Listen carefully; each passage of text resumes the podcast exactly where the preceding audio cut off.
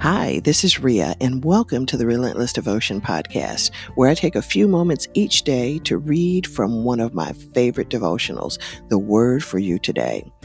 If you'd like to pick up a copy of this devotional, go to their website, wordforyoutoday.com. Be sure to order a copy for a friend or family member. And don't forget to follow this podcast and stop by my Facebook group page, Relentless Devotion. Now, as long as you keep listening, I will keep reading. Let's get to today's reading.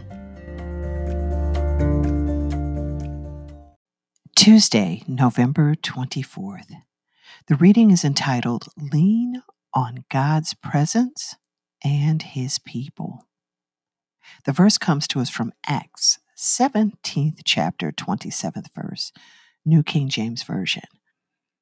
He is not far from each of us. The Bible says God is not far from each one of us.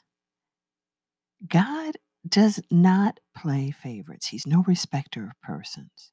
From the masses on the city avenues to the isolated villagers in valleys and jungles, all people can enjoy God's presence, but many don't.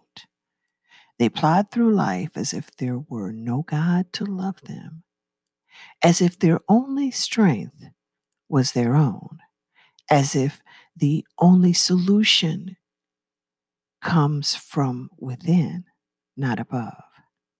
They live godless lives, but you don't have to. First of all, you can lean on God's presence. The Bible says, For he himself has said, I will never leave you nor forsake you. That's in Hebrews 13th chapter, 5th verse, New King James Version. Also, you can lean on God's people, on God's people. For where two or three are gathered together in my name, I am there in the midst of them. That's from Matthew 18th chapter 20th verse. The Bible teaches us that when Moses and the Israelites battled the Amalekites, God commissioned Joshua to lead the fight in the valley below, while Moses ascended the hill to pray. But Moses did not go alone. He took his two lieutenants, Aaron and Hur, H U R. While Joshua led the physical combat, Moses engaged in a spiritual fight. Aaron and Hur stood on either side of their leader to hold up his arms in the battle of prayer.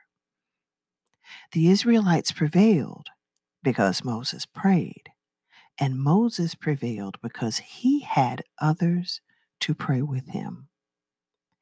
Just as an army calls in air support, you can call in prayer support. Jesus said, If two of you agree on earth concerning anything that they ask, it will be done for them by my Father in heaven. So lean on God's presence. Pray for Him to show you His people then lean on his people. Be blessed. And that's our reading for today. Until tomorrow, be healthy, be happy, be relentless. God bless you.